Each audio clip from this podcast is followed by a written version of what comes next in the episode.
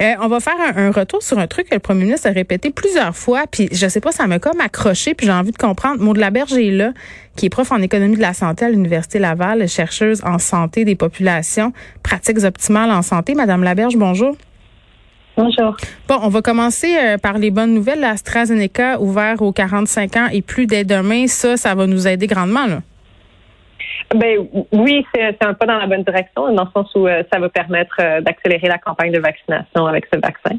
Euh, par rapport, je, pense que c'était une mesure qu'on à laquelle on s'attendait avec avec ce qui s'est passé dans les autres provinces, dans les autres grandes provinces, l'Alberta, mm. l'Ontario, etc. par contre, 45 plutôt que 40, je, je, suis pas certaine de comprendre la, la logique derrière, mais à part ça. Parce que, à votre sens, ça change pas grand-chose ce cinq ans-là?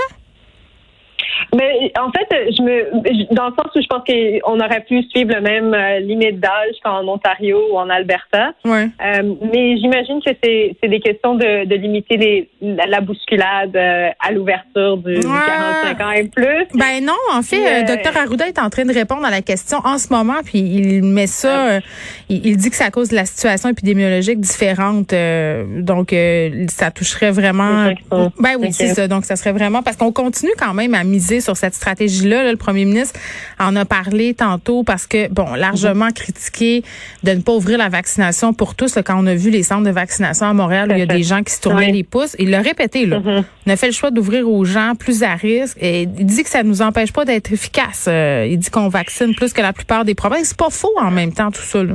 Euh, ce n'est pas faux, mais on est dans une course puis dans ce contexte-là, euh, je, pense qu'il faut que notre vaccination soit la plus efficiente possible, la plus rapide possible.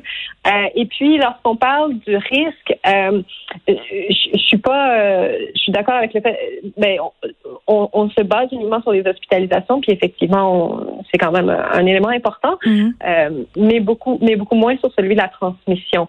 puis c'est dans ce sens-là où, je, me pose des questions de, de d'y aller par, par par cette tranche d'âge parce que si le si la transmission se fait autant ou plus des, dans des populations plus jeunes, ben, mm-hmm. il y a peut-être un bénéfice aussi à aller les vacciner autre que seulement éviter les hospitalisations, mais aussi limiter la propagation. Euh, ben, je, dois dire que là-dessus, je partage entièrement votre point de vue, puis j'ai l'air de prêcher pour ma paroisse, mais c'est vrai que euh, si on a des gens plus jeunes qui sont au travail ou si on a des gens plus jeunes qui ont des enfants qui sont scolarisés, on sait que les deux mm-hmm. foyers de propagation principaux, ce sont ceux-là. Euh, alors, vaccinons cette population-là. En même temps, euh, Madame Laberge, on se dit on vaccine tous les parents puis tous les travailleurs qui sont en présentiel, ben à go, on vaccine tout le Québec, puis c'est ça qu'on est en train de faire. C'est un peu comme argument. Mais euh, ça, ça, reste que c'est seulement pour les, les doses AstraZeneca. Oui, oui, c'est vrai. Je pas ouvert à tous les vaccins non plus. Oui, ben c'est ça. Mais là, euh, à propos d'ouvrir à l'ensemble de la population, euh, puis de commencer à vacciner tout le monde avec tous les vaccins, si on est catégorique là-dessus, on s'en tient au plan. Puis je rappelle là, que mm-hmm. Christian Dubé a dit un peu plus tôt la semaine dernière qu'on allait commencer à la fin mai à vacciner la population générale, donc les gens de moins de 40 ans, j'imagine. Mm-hmm. Là, le fait de, de devoir aller se faire vacciner, là, il y a des gens qui trouvent ça compliqué. Euh, il y a des profs, par exemple, qui se sont fait dire, euh, ben, écoutez, euh, pouvez-vous reporter votre vaccin? Il y a personne pour vous remplacer. à un moment donné, est-ce que le gouvernement devrait un peu instaurer des plages, comme pour quand on va, comme, tu sais, quand on va voter, là, on a un congé pour aller voter de quatre heures. Est-ce qu'on devrait pas mm-hmm. faire la même chose pour que les gens puissent aller se faire vacciner? Ben, c'est une excellente question. C'est sûr qu'au début, quand on vaccinait les personnes retraitées, on n'avait pas ces enjeux-là de, de la disponibilité des gens pour se rendre à leur, au lieu de vaccination. Euh, puis là, euh, je, me dis particulièrement lorsqu'on on est en train de parler de, de travailleurs essentiels qui sont exposés comme les, les enseignants dans les écoles, mm-hmm. euh, il me semble que les employeurs devraient faire preuve de, de, flexibilité afin de afin que le travail ne soit pas un frein à la vaccination. Euh, maintenant, je pense qu'on peut encourager les gens à essayer d'avoir des rendez-vous à l'extérieur des heures normales de travail, mais il y a quand même des limites à ça, puis qu'il faut qu'on ait une flexibilité. On le voit beaucoup, plusieurs grandes entreprises ont déjà annoncé qu'elles allaient donner un, 3 mm. heures ou un 4 heures, une demi-journée à leur euh, à, leur personnel, à leurs employés pour qu'ils puissent aller se faire vacciner. Donc c'est un peu euh, un peu frustrant quelque part de voir que mm. que les personnes, euh, des employés dans le, dans le domaine public qui sont en, qui sont exposés. Là, on parle pas de gens qui sont au télétravail. Euh, non, mais même tous les travailleurs. de travailleurs, ben, oui, non, tout à fait. Tous les travailleurs. Il y, a des, y y a populations qui sont encore plus prioritaires là-dedans que. Ah oui, mais ça, je le conçois aisément, mais les gens, les gens qui font du travail essentiel ou qui n'ont pas le choix d'être en présentiel, les, les, les médias, c'est un exemple. On n'est pas exposé. On fait pas du travail essentiel de la santé, mais on est travailleurs en présentiel pour la plupart. Donc, on travaille, non, non, non. Puis, tu sais, on jase, là, mettons, euh, une infirmière qui fait son chiffre ou quelqu'un, un journaliste qui doit aller faire des reportages et tout ça, ils font leur travail, ils ont des enfants. Tu sais, la plage pour aller se faire vacciner, étant donné le couvre-feu est à 8 heures, ça devient quand même assez restreint, là. Oui, je veux juste rappeler que vous avez le droit de, prendre un, vaccin après 8 heures, là, euh, malgré le couvre-feu. Vous, ah, bon, vous faites bien de le rappeler parce qu'on devient, on devient mêlé. donc, euh, c'est comme un rendez-vous médical ou euh, avoir besoin d'aller à la pharmacie. Donc ça, ça fait...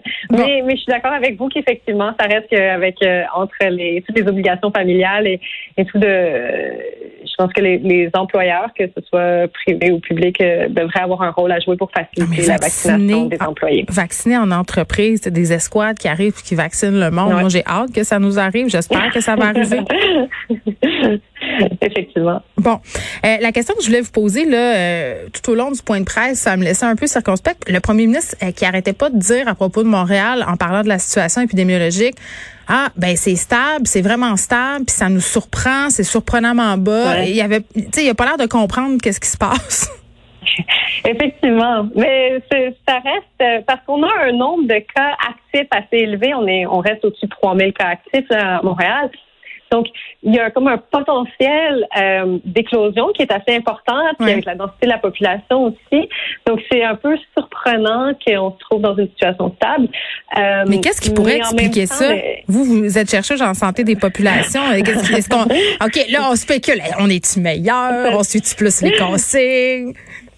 honnêtement, je, peux mettre des hypothèses, mais ça reste des hypothèses ben euh, par rapport au, respect des, mesures sanitaires. Peut-être que, que la, Montréal se souvient de la première vague qui, a quand même ébranlé beaucoup euh, euh, la ville, puis que les, gens ont, plus de résilience par rapport, par rapport à la situation à, cause de ça.